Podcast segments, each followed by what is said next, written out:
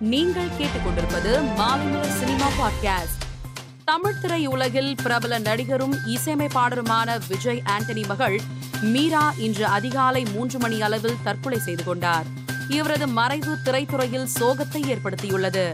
மீரா கடந்த ஒரு வருடமாக மன அழுத்தத்திற்கு சிகிச்சை எடுத்துக் கொண்டதாக கூறப்படுகிறது. இசையமைப்பாளர் விஜய் ஆண்டனியின் மகள் மீராவிற்கு சமூக வலைதளத்தில் இரங்கல் தெரிவித்த லியோ படக்குழு இன்று வெளியிட உள்ள லியோ போஸ்டரை நாளை வெளியிட உள்ளதாக அறிவித்துள்ளது. பாரதி ராஜா இயக்கத்தில் கடந்த ஆயிரத்தி தொள்ளாயிரத்தி தொண்ணூறாம் ஆண்டு வெளியான என் உயிர் தோழன் திரைப்படத்தின் மூலம் கதாநாயகனாக அறிமுகமான பாபு படப்பிடிப்பு தளத்தில் நடந்த விபத்தில் முதுகெலும்பு உடைந்து கடந்த முப்பது வருடங்களுக்கும் மேலாக படுத்த படுக்கையாக இருந்தார்.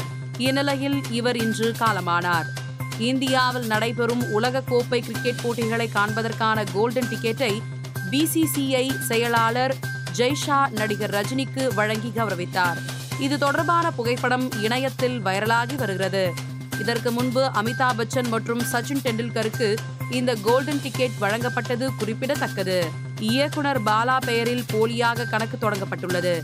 இது குறித்து அவர் அறிக்கை ஒன்றை வெளியிட்டுள்ளார். அதில் எனக்கு எந்த ஒரு இன்ஸ்டாகிராம் கணக்கும் இல்லை என்றும் மோசடி நபர்களிடம் ஏமாற வேண்டாம் என்றும் கூறியுள்ளார். மேலும் சம்பந்தப்பட்ட நபர் மீது நடவடிக்கை எடுக்கும்படியும் தன் பெயரில் உள்ள போலியான அந்த கணக்கை முடக்கும்படியும் பாலா சென்னை கமிஷனர் அலுவலகத்தில் புகார் அளித்துள்ளார். மேலும் சினிமா செய்திகளை தெரிந்து கொள்ள மாலைமலர் டாட் காமை பாருங்கள்.